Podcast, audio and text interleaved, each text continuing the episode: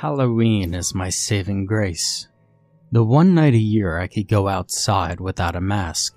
I don't want it to sound like I spend all year waiting for this day, just willing away the hours with bated breath and anticipation. I would like to say that I have other interests, that I'm able to find myself so engrossed in some human activity that I actually forget about the one day I can truly be myself. But this would be a lie. It's an uncommon hour that I go without thinking about the 31st of October, that glorious night when I could step out into the cool air and almost, just almost, feel human. The last Halloween was perhaps my favorite. My favorite day hasn't been the same since this area became occupied since the human beings with their warm skin and their innocent minds began constructing ramshackle dwellings within the imaginary borders of what was once mine. When I say it wasn't the same, I'm speaking quite literally. My favorite day was a different day before the humans came. Back then, what I referred to as simply my day took place once every year on what the humans know as October 23rd. A day of great power, when the walls between the physical and the supernatural grow thin and malleable. Evil was released into the world on the 23rd of October, although such designations as months were many centuries from their creation. An insane, power hungry beast managed to doom her entire species on that day and October 23rd, many hundreds of years ago. I often wonder what the world might have been like if she hadn't committed the ultimate mistake. It's irrelevant, I always end up telling myself, because I wouldn't exist.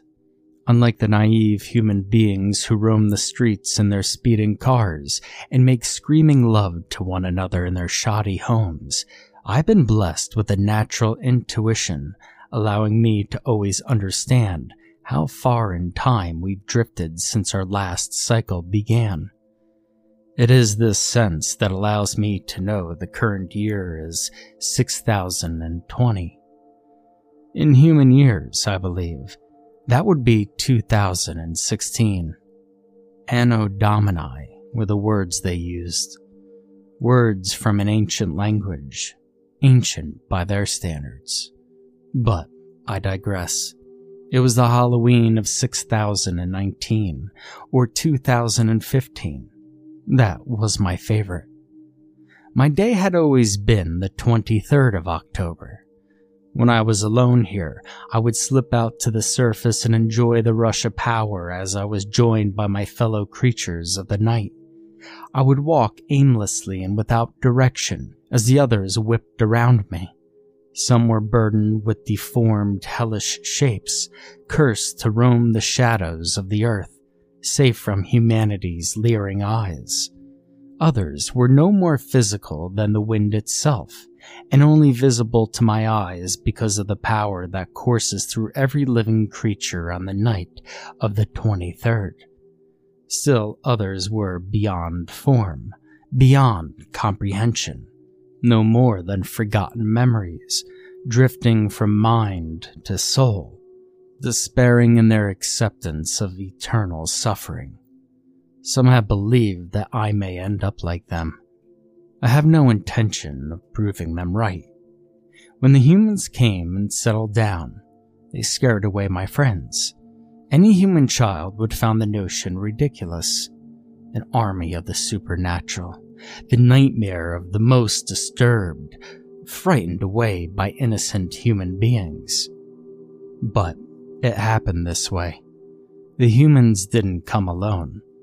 They brought their single most disturbing, most wicked power of all the power of denial. Human children spend their time wondering what it would be like to share the powers of their fellow creatures wings like a bird, perhaps, or sharp teeth of a dog. They don't understand that they already possess the most powerful gift of all Through their human denial, they're able to stare us directly in the eyes and inform us that we don't exist. My friends were terrified of the human's gift. They believed that we, as agents of the supernatural, would not be allowed to exist on this mortal plane without the consent of human beings. Without their belief, we would vanish, become nothing. And so they fled. They left my home and went to find a new world, one where humans were scarce or non existent, where they could expose themselves once a year on October 23rd, reveling in their annual powers without interference from those who may destroy them. They thought I was a fool for staying, for claiming this land as my own. I'm not a fool. I know that the humans rule my world now. I know that I've been reduced to a shadow. To less than a shadow. But I did not abandon my home, and for that, I will not apologize. It was many years ago that the first humans came to settle in my home. They built their home uncomfortably close to mine. I watched them as they worked, staying hidden beneath the ground, marveling at how their species had progressed since the last time I saw them. My day came a month after the first humans were settled in. I had spent some time worrying over what might happen. I was not paranoid enough to abandon my home, but I wasn't immune to my friend's terror or humanity. When the time came, I waited. I watched the human dwelling until all the windows were dark, and when they were, I waited longer still.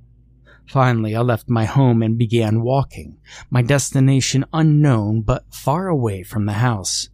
I was meant to feel exhilaration, the sheer ecstasy of being closer than ever to the joining of the two worlds.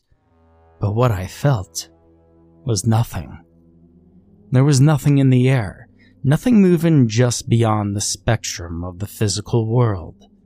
I felt the cold night prickle up against my skin, and the corpse's hand of darkness caress the back of my neck. There was no one riding through the air to greet me, no one crawling up from beneath the ground to wish me a happy my day. I returned to my home that night, disheartened and full of regret. My day was over, and I had failed to squeeze any semblance of pleasure from its dark hours. I felt as though I had failed, as if something I had done prevented me from enjoying this once glorious day. And perhaps I had made a mistake. Perhaps I should have followed my friends away from this now tainted land to an untouched world where humans were nothing but a harmless legend. With nothing but regret and disappointment inside me, I slept. I was awoken by a sound I knew but was not used to hearing children's laughter. Eight days had come and gone as I slept. I had vaguely wondered on the possibility of sleeping through the entire year, giving myself a chance of reliving my day as quickly as possible. But this idea was thwarted by the children who played above my home. I watched them, careful to remain invisible to their innocent eyes and what I saw confused me. There were two children, one male and one female. I'd seen them before, of course. They lived in the human house with the two adults I presumed to be their parents. The girl and the boy had played outside before, often very close to my home, but never had I seen them dressed up in such an eccentric way. The little girl wore a dress of all black with sleeves that hung down past her small hands. A black hat rested on her head, its brim round and its top pointed like the beak of a crane. For the boy, it was a fancy suit of shiny black material, complete with a red waistcoat and flowing cape. I recognized his attire as similar that to humans I had known many centuries earlier. But why would he be reliving the wardrobe of his dead ancestors was beyond my grasp. Their clothes were unusual, yes, but it was their faces that confused me the most. The girl's face had been painted a bright green color, closer to an emerald than to grass. Dark lines had been added, making her smooth face appear wrinkled and far older than it was. The boy's face had been painted white, with two lines of red running down his chin. When he opened his mouth to laugh, I saw that two of his teeth seemed to have grown together and more pointed. I watched them for many minutes as they played in my grass. Their behavior was odd, unlike that of any humans I had known before. Unlike themselves, in fact. At one moment, the boy appeared to bite into the girl's neck, and rather than a scream, she let out a giggle and ran away. When the shadows grew long, the children were called inside. Still confused, I tried to watch through their lit up windows, hoping for some semblance of an explanation. But it wasn't to come, and when the sun rose the next day, the children had returned to normal. I continued to watch the human family over the next year, and was alarmed when I saw more houses being constructed. For quite some time, I considered abandoning my home, as all my friends had done. But I knew that wasn't the way. Instead, I watched the houses grow like weeds, watched as my grass was paved over and horseless carriages replaced feet as the primary mode of transportation. The construction of the neighborhood went on for several years, and I watched the humans, intrigued, ignoring any threats to my own way of life. Every October 23rd, I would leave my home after nightfall and wander around what remained of my grassy field. No one returned to me. None of my friends came back to admit their mistake. And I never again felt the same electric rush that had once defined my day. I was understandably devastated as I came to accept that this thrill, this all encompassing euphoria, was now beyond my reach. And yet, as the years passed, I found myself with new interests, watching the humans, overhearing their conversations, following their advancement as my once grassy home became a neighborhood. I found great pleasure in watching the humans, but there was another interest of mine Another ongoing question that kept me enraptured for nearly all of my waking moments. This was the mystery of October 31st. Somewhere in my life before this home, I learned that humans celebrated the 23rd of October just as we did.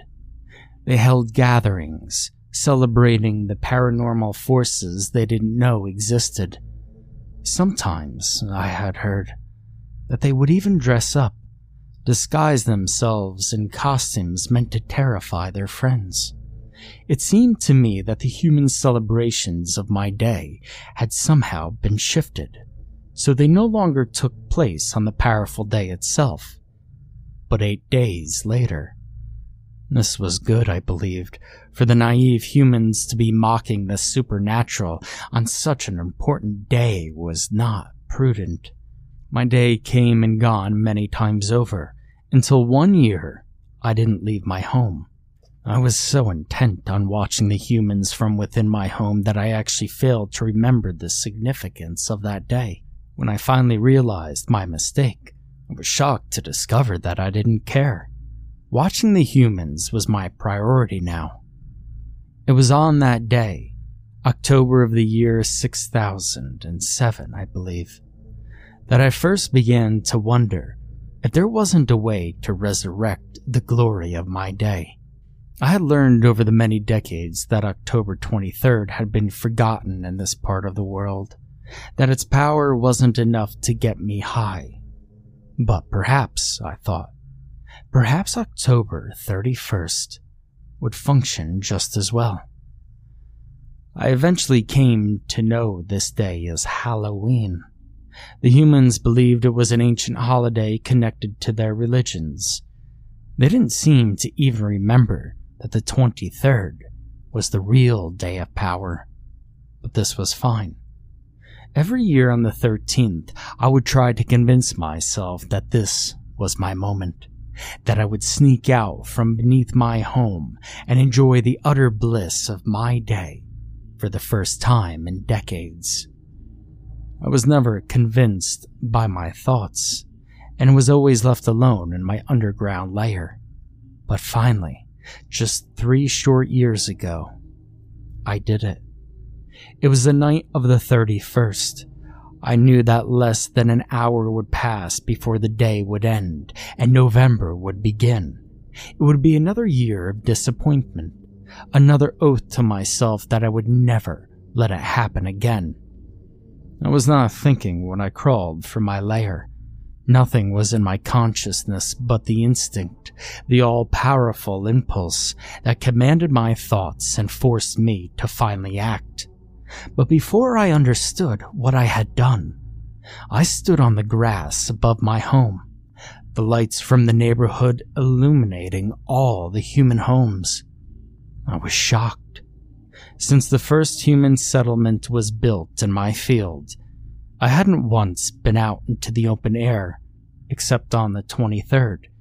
And yet here I was, standing in the darkness, my feet wet in the grass, almost as if I was a human being myself.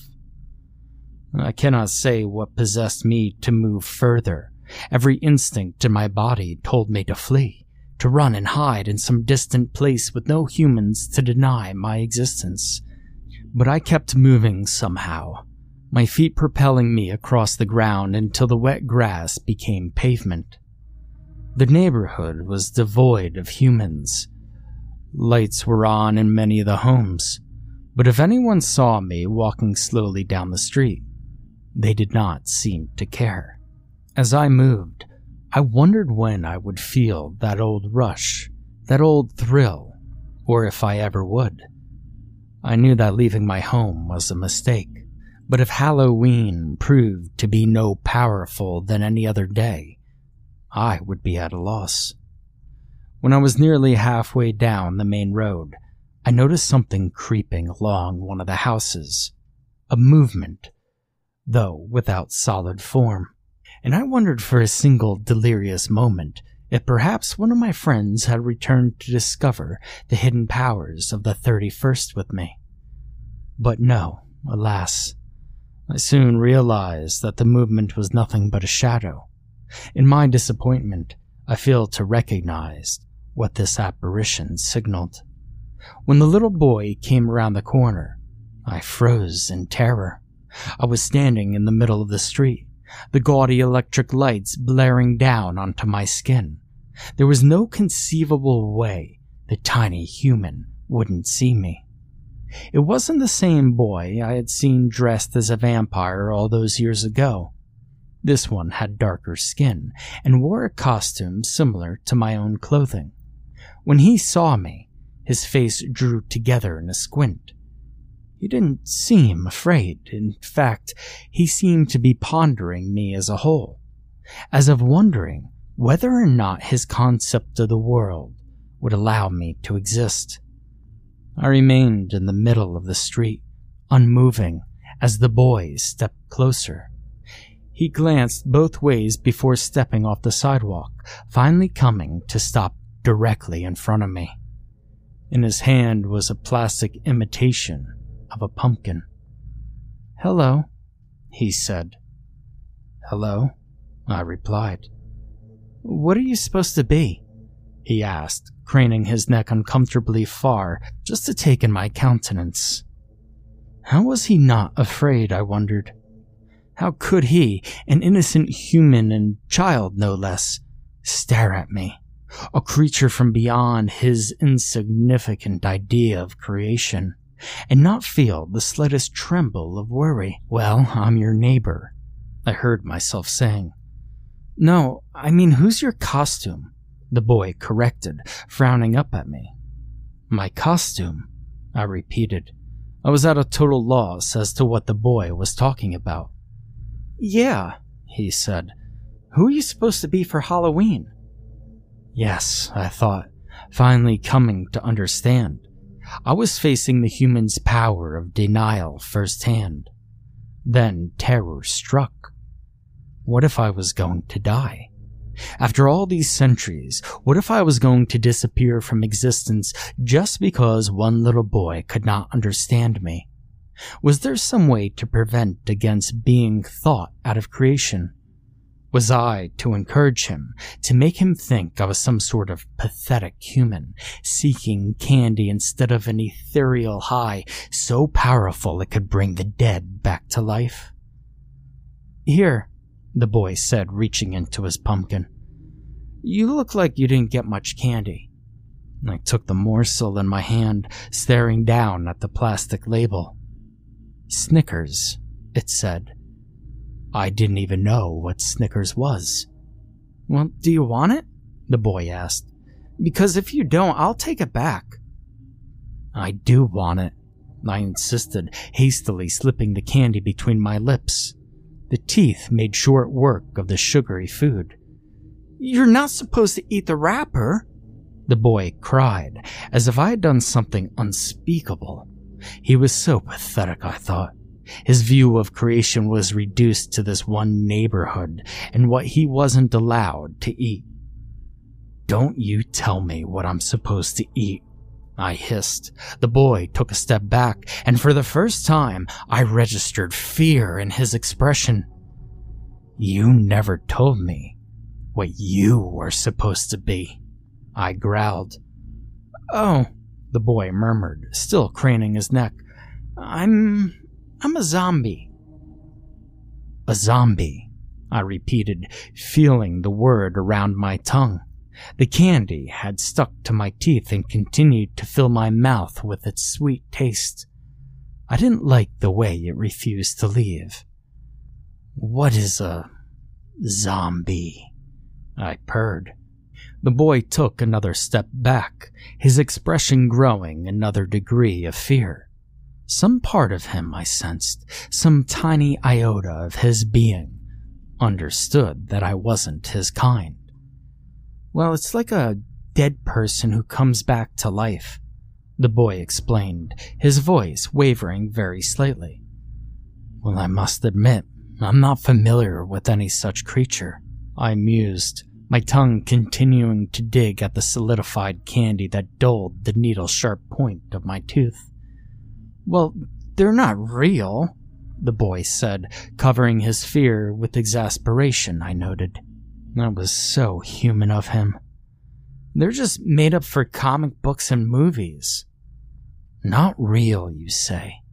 I stared down at him, arms at my side. The claws on my left hand drummed absently across my leg. And what is real? I asked. What sort of monsters do you believe in? Oh, I don't believe in monsters, the boy said. I'm not a little kid anymore. He took another step back. The fake pumpkin slapped against his knee. Well, of course you're not, I replied, beginning to lean forward. My legs remained stationary as I bent at the waist. But, are you sure there are no monsters? I asked. Well, yeah, the boy stammered. This time, he didn't move. He watched as I leaned forward, my upper half bridging the space between us. If he thought, in some absent recess of his mind, that I seemed to be grown bigger, then he was absolutely right. But there are always monsters, I continued. You may think there are none. You may shut off your bedroom light and tell yourself there's nothing hiding in your closet. But, my child, you are wrong. The boy said nothing. He stared at me, fear and defiance on his young face. He stood his ground as my black eyes stared into him, past his flesh and bones, to where his innocent soul lay trapped in a mortal body, begging to be let out and to join me in my eternal feasting. I knew that, yeah, would make for a poor final speech, so I allowed the boy space to make a few remarks before I tore his head from his shoulders. They will not forget me, I thought as I carried the boy down into my home. They will not forget me. Not now, not ever. And they wouldn't. And I finally understood. My friends had been wrong after all. Human denial wasn't to be feared, but to be combated. It was my job and the job of all others like me to push the bounds of the human mind, forcing them to think up new and more ridiculous explanations until there was nothing left but to admit the truth. Monsters exist. The human mind is a twisted, disturbing place.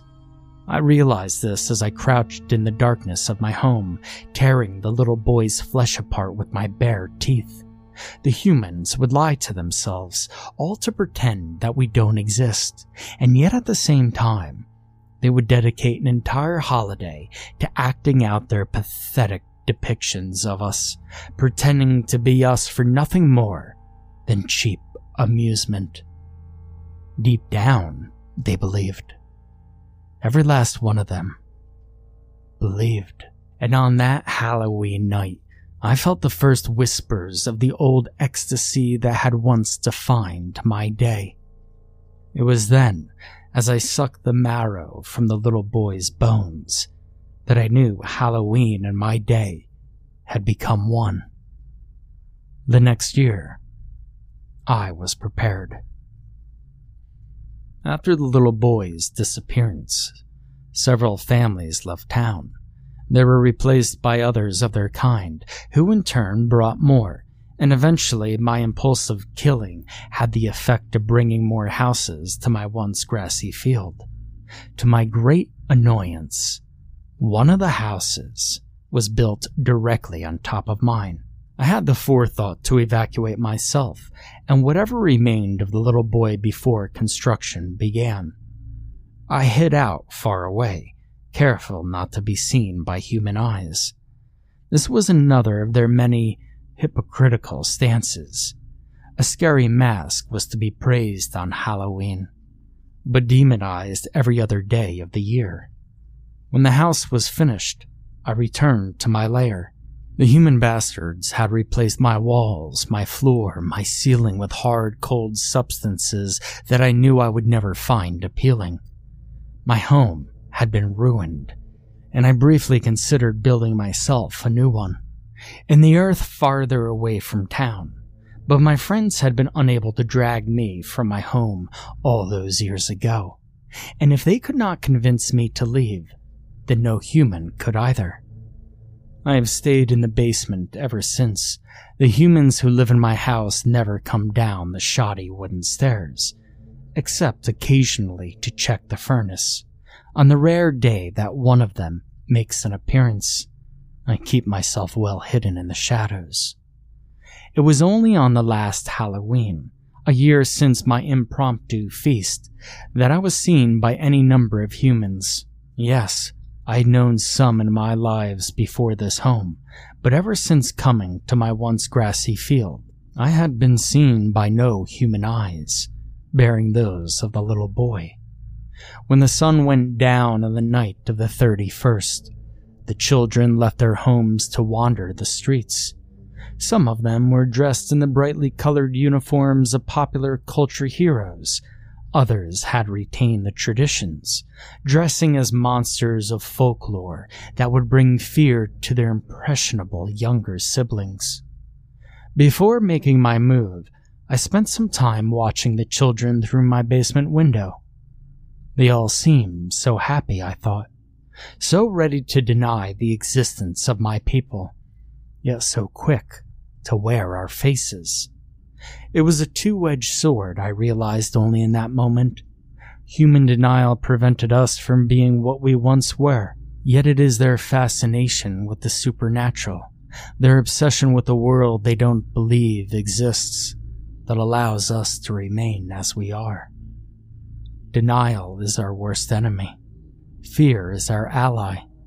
As long as human beings are afraid of the dark, and as long as they create vivid monsters out of terror soaked imaginations, I will have power.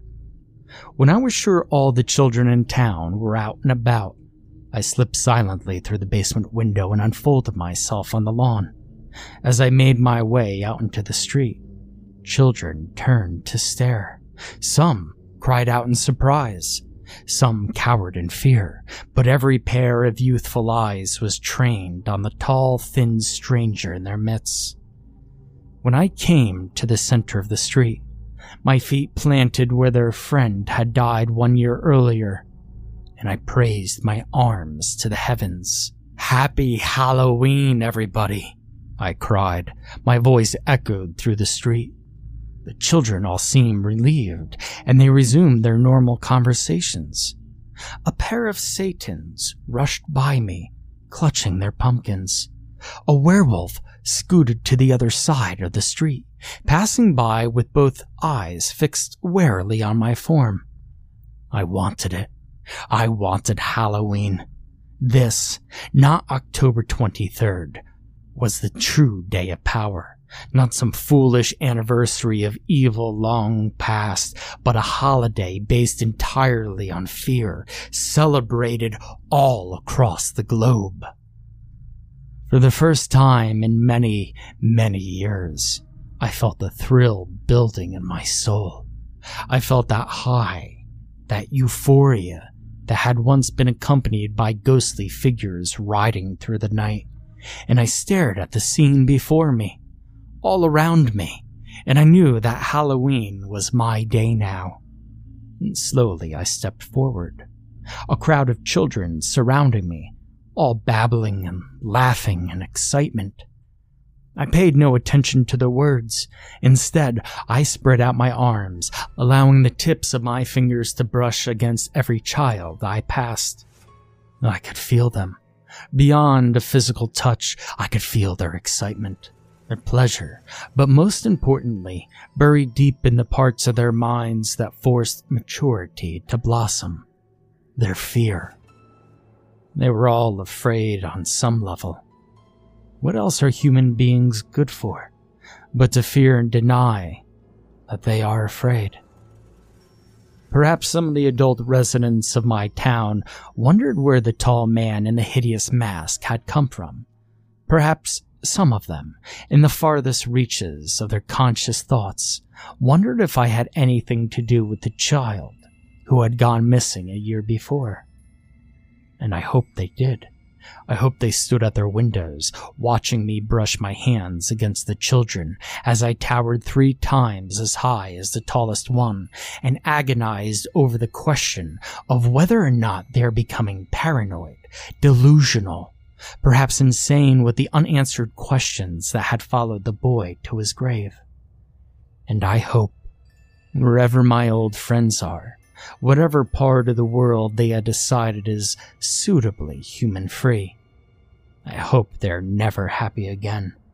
I hope they never feel the brilliant fireworks of pleasure we used to share every October 23rd. I hope they never find out that true immortality bliss is only eight days away. And above all, I hope the human race continues to grow. I hope they flourish, each one of them enjoying long, terrifying lives. I hope they all have children, and their children have children. I hope they teach every new generation the true meaning of fear. I am the true meaning of fear. My friends believed they were incapable of being afraid but they were afraid of humans and the power they hold.